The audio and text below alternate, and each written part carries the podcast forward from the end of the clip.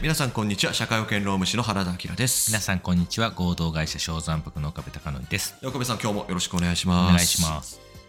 えっとそうですねえーちょ妻のですねはい実家がお菓子屋さんなんですねああそうなんですねあの和菓子も洋菓子も扱ってましてあのぜひまあああらの岡部さん会社さんも近いのでぜひあらもしよかったらご利用いた甘いだもけのればには目がなくてあ本当です かあいやそれだったら、はいぜひあの、まあ、特にその従業員さんとかはい割とねあのパートさんの方がいらっしゃるとたくさんいらっしゃると思うんで、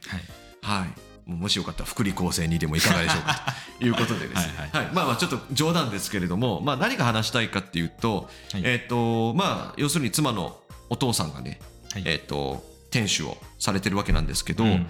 で、えっとある時、まあ、45年ぐらい前でしたかね、はいあの出来たてのうん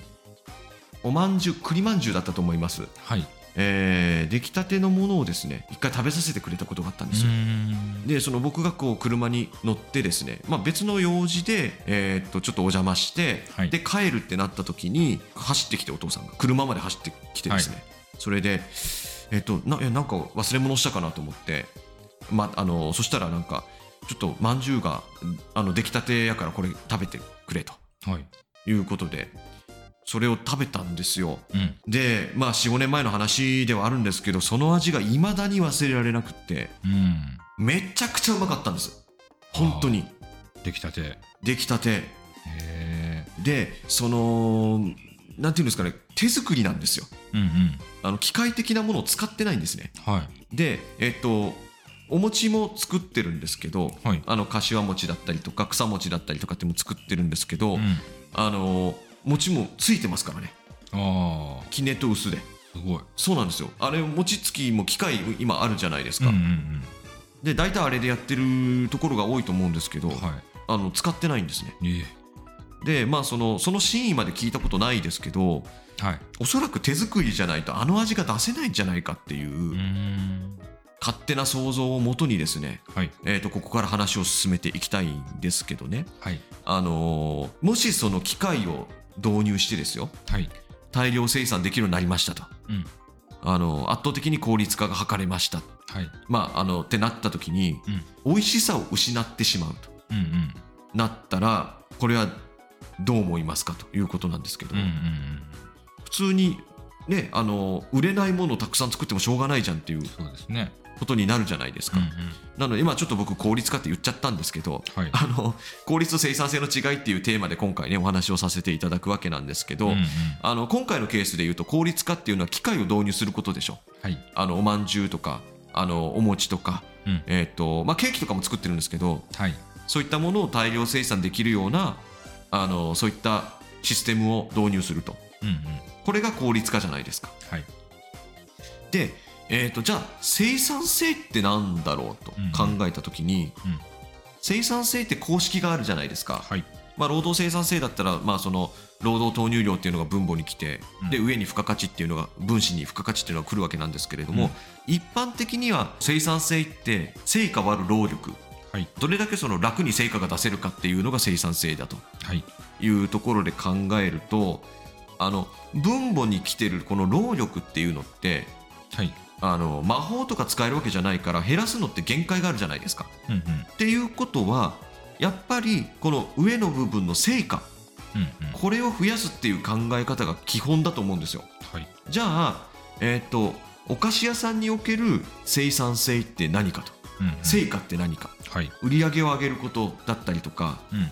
あとはその売れるお菓子を作ることでしょうん売れるお菓子がを作るつまりあの商品力、はい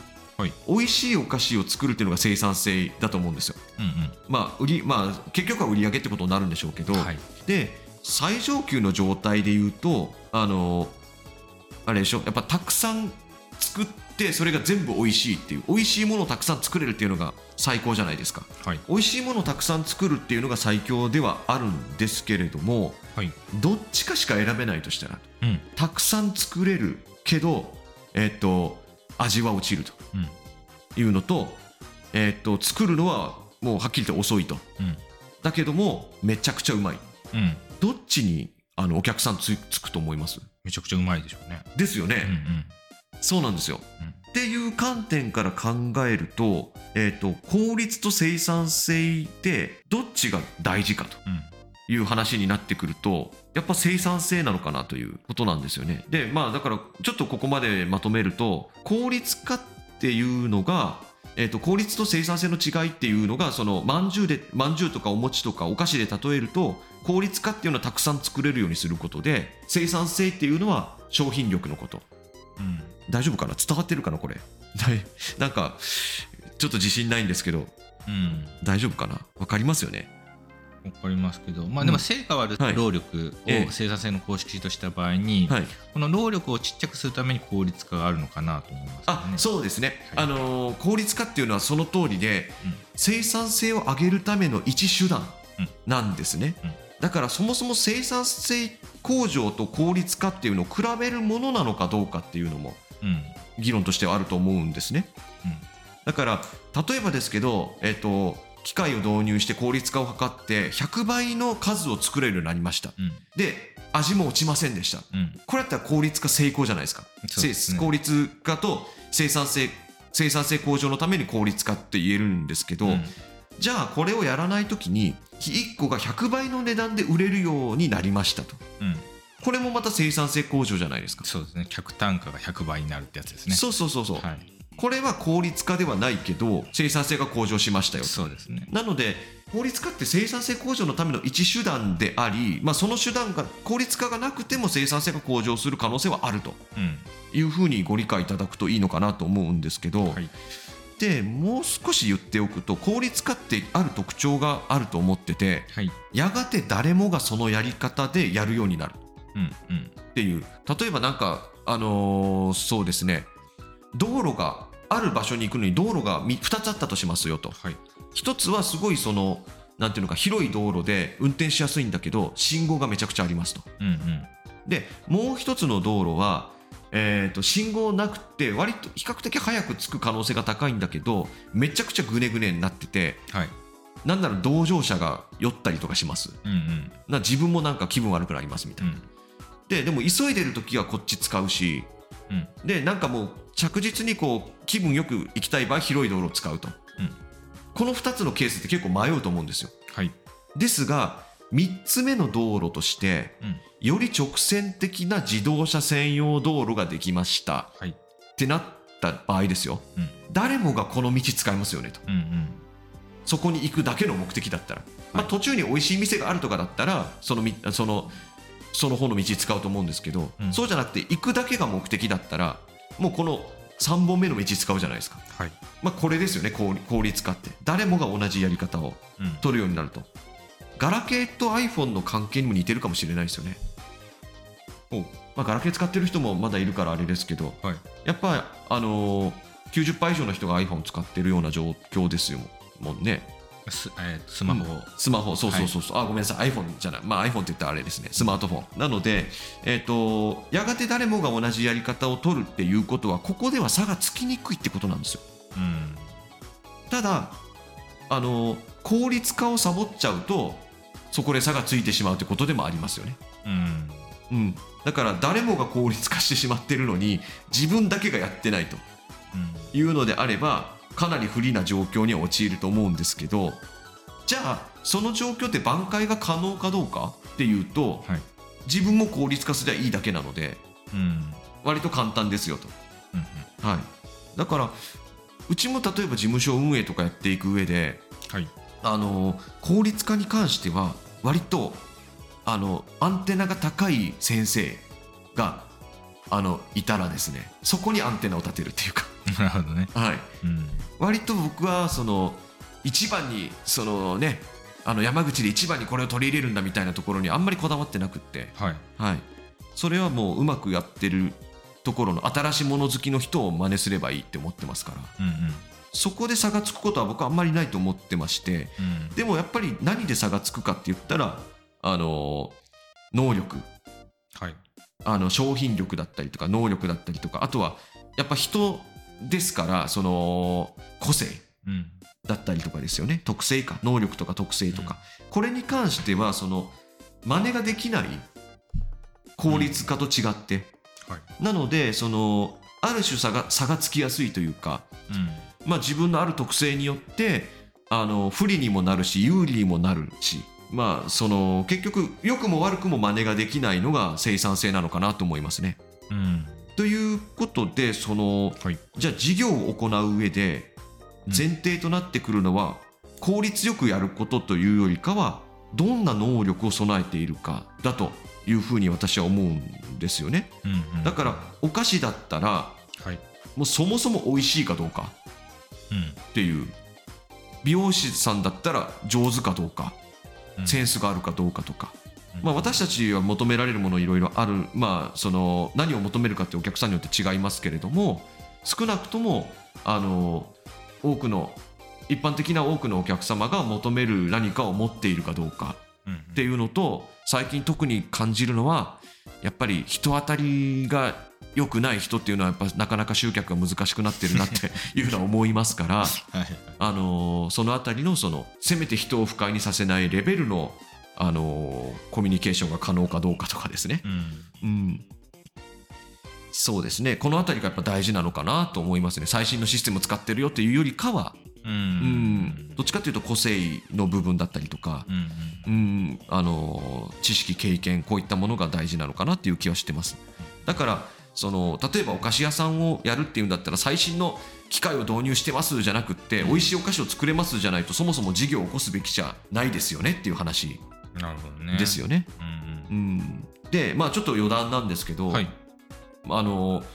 僕この間井筒屋の何回だったか2回か3回ではいあの正山泊さんのジーンズをあはいははい、見させていただいてわかっこいいなと思って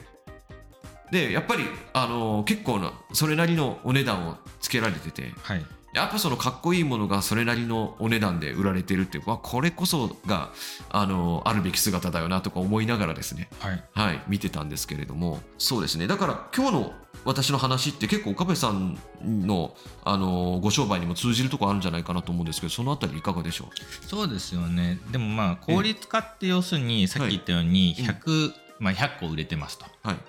100個売れてます、うんでも1000個作れば1000個売れますよねって時にうん初めて有効性がこう最大のメリットが生かされるというかそうですよね需要があってそれを満たすために行きますよって話じゃないですか、うんうんうんそもそもじゃあ80個しか売れてないのにそれを1000個作れますよって効率化は意味なくてだから会社、まあ、小さな会社なのっていうところに寄せて考えると、はいそもそもその需要うんを、まあ、確保担保することうんが、そうまあ、ですね会社のうん求められる、まあ、社長の求められる能力だったりはいはいはい、するしええでその過程でその生産性上げるっていう時には、うんまあ、客単価というか、まあ、商品力ですよねはい、上げるっていうのが必要じゃないですか。そうですね。その両輪をやっぱり見据えた上うで、んそれをじゃあ満たすためにはどうするのっていうのはやっぱり個人の能力先ほど言われたように、技術力とかなんとかそういう、はいまあ、関係があるようなえ能力を磨いていかないとそもそも、うんね値段上げればいいって話じゃないですからえ、はい、その辺の大事なところは大事なものとして、うんはい日々研鑽をしないとんいけないし、うんうんうんもっと詰め込んで考えると、はい個人プレーの人ばっかり育ててもしょうがないから会社としてはそれをうまく回すようにシステムも考えないといけないと、そうですね。これがぐるぐる回ることによって、うんよりね、い、いうん会社に育っていくのじゃないかと思ってます。ああ、もう完璧 ですね。私の、あのー私のやることがもうなくなったので。ここでちょっとね、あの終わりにしたいなとは思うんですけれども、本当にそうで。あのー確かにね、個人一人当たりの。能力が上がれば理論上は組織のね組織の力も上がって、えーっと生産性が上がって稼げる会社が出来上がるというのはあるんですけれども、まあやっぱその能力というのもその適所適材というか、そうですうね、ん、そうですねそこはやっぱこう能力の配置というかそういうのも考えていくのが経営者のそうですね仕事としてはかなりやっぱ重要性増していきますもん ね全員4番バッターみたいなね。一時期の巨人ですよね読売ジャイアンツですけれどもだからそういう意味ではそのまず人を雇うっていう観点にこう例えば最初に雇用するときになりがちなんですが、うんうん仕事を切り分けることからね始める方がうんうんうんもしかしたらいいかもしれないですうんようね。んでこの仕事はやっぱスキルが必要だからうんうんあのもう外注でそれなりに、あの時間単価かかっても構わないからはいお願いすると、うんでこの部分だから極力その従業員雇うとしたらその人に任せられるものっていうのを簡単にして、うんうん、それで、あのね、従業員にとっての生産性っていうのもあるから、うんいかに簡単に儲けるかっていうのいが。やでもそうなんですよね、ええ結構重要な観点で、うんはいまあ、うちの商品とかのはい値段もそうかもしれないですけど、ええそれのそのバックボーンというか根拠になる、はいそのまあ、商品そのものの良さみたいなものを大事にしないといけないじゃないですか。はいで効率化っていうと、うんまあ、本質は違うって言われても、いでもやってる作業はうん何かを抜いていく作業が多いじゃないですか。確かに無駄なことをなくすとか、ムラをなくすって言いつつ、はいなくしていってるわけだから、うんじゃあ究極何にもなくすれば、うんめちゃくちゃ簡単に商品が出来上がるよねってなっちゃうわけじゃないですか、はいはいはいそうそうじゃないですか,、 なんかそうですだねからそこはうんちゃんと考えないと、んそもそもの商品の良さとか、えうーんとまあ、お菓子で言えば美味しさうんを失っていくことになるので、えはい美味しさを失わないよが前提になった効率化じゃないと、うん本末転倒になってしまうというおっしゃる通りですよね、ああいいまとめだと思います本当だからそういう意味ではえっと欠かせないひと手間っていうのが絶対うんうんあると、うんあのーいうかなりこれいいまとめじゃないですかそうですねねうん、なのでその効率と生産性というところでいうとやっぱそれが一つのバランスを取るためにものすごく大事なことというか、欠かせないひと手間は何なのかっていう、ねああいいですね、ええ、あのそこを、ね、しっかり答えが出てれば強いんじゃないかと思います。はいはい、ということでとてもいいまとめになったと思いますのでこれで終了したいと思います。どうもありがとうございました。ありがとうございました